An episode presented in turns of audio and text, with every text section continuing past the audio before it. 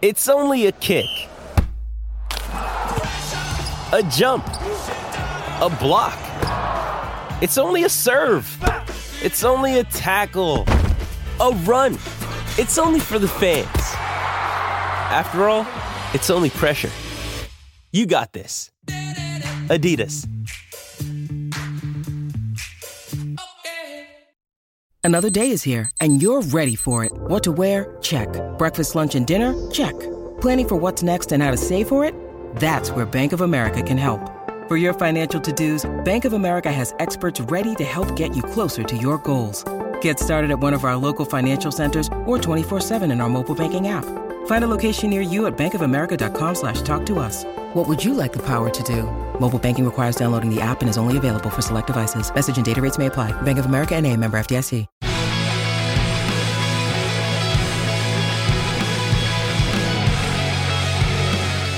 Welcome into the Madhouse Chicago Hockey Podcast. It's Jay Zawaski. James Neveau is overwhelmed with work, so I'm going to tackle this post game podcast by myself. Thanks for tuning in to the Madhouse Podcast. You can follow us on Twitter at Madhouse Pod, Instagram Madhouse underscore Pod. We're on Facebook. We actually changed our URL. It's Madhouse Hockey Pod instead of Madhouse Hockey CHI, which makes a lot more sense. It only took me mm, like seven years to figure that out. So go check us out on Facebook. We've got our TeePublic shop. There's a sale going on now through November 6th. So you're going to want to check that out. Going to talk about the Blackhawks 4 3 loss to the Carolina Hurricanes. And then uh, there is some always developing news as it pertains to the Brad Aldrich situation. So we'll get to that in the second half of the show. Going to be a, a bit of a short one as I'm solo on this one, but uh, going to wrap up the game and then just tie up some loose ends at the end here. So, again, thanks for joining us. 4 3, the Hawks lose to the Hurricanes. The Hurricanes improve to 9 and 0 on the season, which is impressive as hell. Uh, one of the best teams in hockey, a definite Stanley Cup contender. And all those plaudits for the uh, Hurricanes are deserved. And the Hawks had a 3 1 lead on them and just could not hold on and you felt the game turn when in the second period Jarvis got a breakaway after a bad decision by Eric Gustafsson at, at the uh, Hurricanes blue line. All of a sudden, Jarvis heads the other way in a breakaway, actually mishandles the puck, and it just rolls between Fleury's legs because Fleury was reacting to where Jarvis's stick was going, but the puck was left behind. That made it 3 2. Then quickly into the third, Jesper Fast scores 17 seconds in. And then uh, two minutes later, just uh, three minutes later, rather, Necas scores, and the Hawks just have to play catch up the rest of the game. And they came close. They had uh, they had eight minutes of power play time in the third period, two uh, two minute minors, and then to almost to end the game there. Ethan Bear took a four minute high sticking penalty on Dominik Kubalik, and the chances were there. The opportunities to tie the game were there. There were so many close little plays. Just a couple I remember. Seth Jones uh, retrieved the puck down in the uh, defensive zone, shot it through two zones to Patrick Kane on the boards. Kane got in, took a shot, and Andersen made a nice save with his shoulder. Andersen was really good, especially late in the game. Um, and then there was another chance late where Seth Jones again had sort of pinched in. Puck was loose in front of Andersen, and Jones just could not get a stick on it. Had a stick tied up right in front of the goal mouth there. The Hawks were there. They had their chances. And while blowing a 3 1 lead is really frustrating, and I know no one wants to hear me talk positively about this game tonight, um, but overall, it, it, it wasn't bad. I mean, to hold your own and to have a lead against a team as good and as stacked as the Hurricanes is impressive. And look, it's a loss. It's a bad loss because you had a 3 1 lead and couldn't hold on to it. There's no doubt about that. But as we've seen over the last little bit here, the Hawks have been playing a tighter game, a simpler game. They're getting the puck out of the defensive zone with speed, moving the puck fast, passing often instead of looking for that perfect stretch pass every time. They're moving the puck well. They're they're they're much cleaner in front of the goal defensively. If a shot gets on goal, it's very rare that a second chance opportunity is there, so they've been tighter around the net. Want to call your attention to something, by the way. Our buddy Charlie Roumeliotis from NBC Sports Chicago did a really nice feature during the second intermission on some of the underlying Hawks numbers. So if you DVR'd the game and uh, you have it still, go back and watch the second intermission. So here's the numbers uh, that Charlie laid out uh, in terms of metrics. Since October 17th, the Blackhawks shooting percentage is 5.13. That's 31st in the league. The team's save percentage is 31st in the league, 878. Bad. That's real bad, in case you didn't know that their PDO. And if you don't know what PDO is, it's kind of hard to explain. So we'll just say this. A like an, an average PDO, it, it kind of measures your puck luck. So an average PDO would be like around 100, right? That that would be kind of how it would be measured. Like if you if your PDO is at 100, you're probably about average in terms of puck luck. The Hawks are 32nd in PDO at 29 92.9. Okay, so what these numbers are telling you in terms of shooting percentage and in terms of PDO is that the Hawks have not had a lot of luck with their shots going in this season. I think Charlie said the worst team last season in shooting percentage was Detroit, and they were like 8%. So for the Hawks to be 5.13%, that shows you how that's really low and that's not really sustainable. Okay. The save percentage thing, 878, that's just not good. That just means the goaltending hasn't been up to par. And we're going to get to that as well. I promise you that because I think Marc Andre Fleury had another not so great game. Uh, kind of made up for it with a late save uh, on Aho in the third on a Kubalik turnover, but I really didn't like that Necas goal. He's got to stop that one. All right, more numbers here. So again, this is since October 17th. The Blackhawks are second in the league in allowing high danger chances against. I mean that in a good way. They allow 7.96 high danger chances against per game. That's good for second place in the league. Their scoring chances for 30.14. This is all per 60 minutes, okay? They're seventh in the league. High danger chances for per 60. They're 11.66. That's 10th in the league. Power play. The Hawks scoring chances for on the power play. They have 71. That's first place in the NHL. High danger chances for 29. That's first in the NHL. Expected goals for that's 10.04. First in the NHL. Actual goals for 10. They are second in the NHL. So as we look at some of these numbers, what we're learning is the Hawks have been unlucky offensively. The power play has been good. And that's kind of what's been keeping them in games has been the power play. But lately, you're seeing the five on five stuff kind of get a little bit better. Top 10, even in some of those categories. And they're just not getting the rewards. They're not getting the luck. These things tend to even out, right? Over the course of 82 games, there's going to be some games where you have some luck and where you, and where you don't. Now, to be clear, I'm not trying to blow smoke and make you feel better about the, this team. The reality is what the reality is. And James and I, before the season started, discussed how important every game was going to be because you are in a really good division. St. Louis, Winnipeg, Minnesota all have 12 points. Nashville has 10, Colorado 8, Dallas 8. The Hawks have 4 and the 0 9 and 1 Arizona Coyotes have 1 point. 1 point. They've scored 13 goals in 10 games.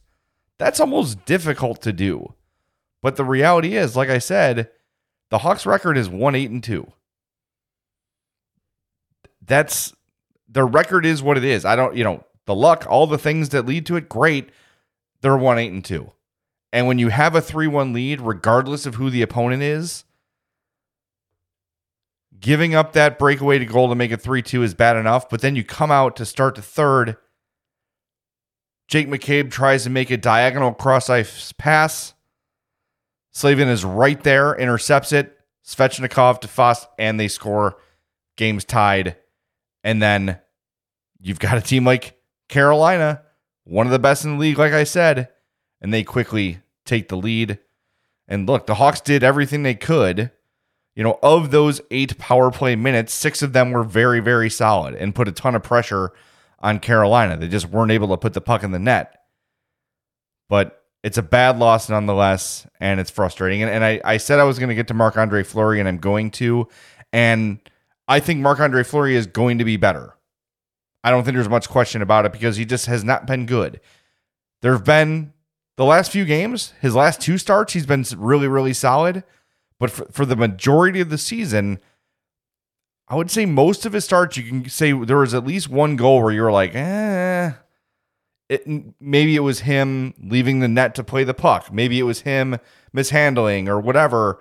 But there's been one goal every game where you're kind of like, eh. and that Necas goal was one he absolutely should have had. And I'm sure if I'm sure he'll be talked to one way or another, uh, he will admit as much. Um, but look, I, am not overly concerned with Marc Andre Fleury. I think that he's going to be fine. It's just, um, you know, you expected more and you expected him to be part of the reason the Hawks would get off to a better start because you said, hey, look, you brought in the league's best goalie. He just won the Vezina. Uh, that's going to improve their situation in goal. You've added a lot of talent here in the offseason and Seth Jones and Jake McCabe. And I think McCabe is really trying to sort of find himself on this team. Uh, I think Seth Jones has been really, really good. And I know that the narrative around him is that he sucks and he's not worth the money and yada, yada, yada, because of everything written about him in the offseason. But again, I encourage you to watch him closely. In the third period, especially on those power plays, there were so many plays he kept alive at the point from knowing where to be, from having the hand eye coordination, moving the puck on a dime. He had to react to some really bad passes and did well with them most of the time. I like what Seth Jones has brought to this team. So, you know, I know that again, you read all the negative press about him this summer. The money is huge. All those things are what they are. He's here for a long time, but watch the guy play. He is an asset. He's a number one defenseman. He's playing like it. Uh, nine assists now in the Blackhawks 11 games. I think that makes him the second leading scorer on the team behind Patrick Kane. He's kind of doing everything he can do. And it would have been really nice to see him score that goal in the third when he had that opportunity in the front. But uh, it was a mad scramble and a stick got on his and he wasn't able to convert. But I've been really pleased with him. So, you know, where do we go from here? You know, when you look at the lineup, Dylan Strome a healthy scratch. And I think this is kind of going to be how things go um, with Jeremy Colliton because Colliton is, does not seem to like Dylan Strome. Jujhar Khaira played tonight. Okay. Reese Johnson played tonight. Four minutes. Four minutes of Reese Johnson. Why? Mackenzie Entwistle played seven minutes. Mike Hardman played seven minutes. Jeremy Colliton's not worth not not willing to take one of those guys out to play Dylan Strome for a team that is struggling offensively. And and Mark Lazerus put it really well on Twitter, and I'm going to look up the tweet here so I don't I don't want to misquote it, but he's right on it. Here's the tweet. It says a play in 5X. Dylan Strome sits out a bunch of games. Dylan Strome finally gets in, plays well, creates chances. Dylan Strome gets demoted to fourth line with grinder types. Dylan Strome doesn't play well in ill fitting role. Dylan Strome gets scratched. That's it. That's it. He goes on to say, I get wanting some physical grinder types in the lineup, but putting Khaira and Carpenter and Reese Johnson and Hardman and Entwistle over Strome for a team that's fourth worst in the league in goals per game, man, that's a choice. That that's it right there. And if they're protecting Dylan Strome to make a trade, Make the trade. Do it. There's no reason not to. There's no reason. I like Carpenter. Carpenter should play every game. I think Khaira's been okay too. But there's no reason to have Johnson and Hardman and Entwistle in the lineup on the same night if injuries are not a concern. And guess what? You're having trouble scoring? You've got Lukas Reichel playing in Rockford. I'm going to say a name maybe you don't want to hear right now. But if you're having trouble scoring goals, how about Alex Nylander? That's all he can do. He's a one dimensional player, but that dimension is offense. How many plugs do you need on a team that struggles to score? That's my question for Jeremy Colliton tonight. Many more as things go on. It's just frustrating. And I don't think Dylan Strome is the answer to all the things that ail the Blackhawks, but who's going to have a better chance of helping out offensively? Dylan Strome or Reese Johnson, or Dylan Strome or Mike Hardman, or Dylan Strome and Mackenzie Entwistle, especially when you look at their ice time. Why is Reese Johnson playing? Four minutes of ice time. Why? To do what? Why even have him? I, I just, I don't understand. I don't understand the obsession with Reese Johnson. And nothing against the kid, right? Like he plays hard, he does what he's supposed to do when he's out there, he's physical. That's what you want, right? He doesn't hurt you. But man, you've got a first round pedigree in Dylan Strome, a kid who's put up pretty good numbers in his career. He's not the most consistent guy in the world and he disappears for times, but like Colin just can't figure out how to use him. And yada, yada, yada, yeah, you know, earn playing time, all those sort of things. But, you know, Dylan Strome has played here. This is his fourth season. First year, 58, 51 points in 58 games. Second year, 38 points in 58 games. Last year, 17 points in 40 games. Injury plagued last season. I just don't know why you look at his body of work compared to the other guys who are playing above him. And look, I don't mind playing some of those guys, but you can't play all of them. It's redundant. And again, to play Reese Johnson for four minutes makes no sense. What does that accomplish? This very much reminds me of when the Blackhawks had Brandon Bollig and Brandon Pirri. And Quenneville just loved Brandon Bollig because he was physical or whatever, and he liked to drop the gloves. But you had a guy with some offense on the bench. And look, Pirri never panned out to be an NHL player, but he's a guy who knew how to put the puck in the net. Right? He's still bouncing around, he's still playing. It's just it's one of those things that I'll never understand. And and maybe look, there's stuff that coaches know that we don't. I didn't really re- realize the irony of what I was about to say until I said it. But I mean, you know, whatever. You know what I'm saying? There's things that happen behind the scenes. Maybe guys got a bad attitude, whatever. But I don't think that's the case with Dylan Strome. He said everything right. He's, you know, he's not acting pissed when he's not playing. He's just not playing and he just doesn't really have a place here. And I don't understand. Like, it's not like waiting is going to jack up Dylan Strome's trade value. That's not going to happen. Move the kid, get an asset back, and let's move on. Or play him. Don't just let him sit when there's not a clearly better option right now for the Hawks. It's just come on. Like let, us let's be serious here. It, it's you can't tell me any of those guys that played tonight, with the exception of Ryan Carpenter, who I don't even really categorize as one of those kind of players. Hardman, Entwistle, Johnson. You can't tell me Dylan Strome doesn't have more value than those guys. By the way, looking at the Rockford Ice Hogs here, their stats through six games, their leading scorer, Lukas Reichel.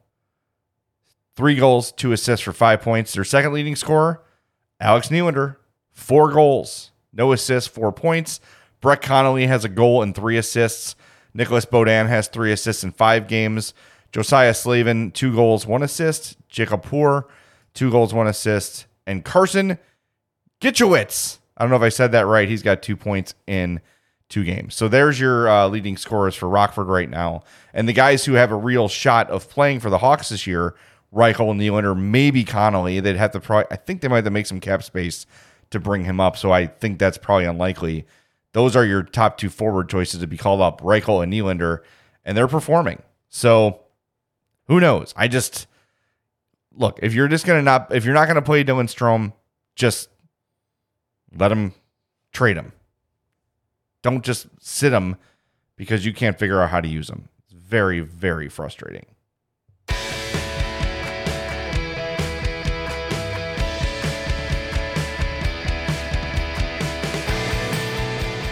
Welcome back into the Madhouse Chicago Hockey Podcast.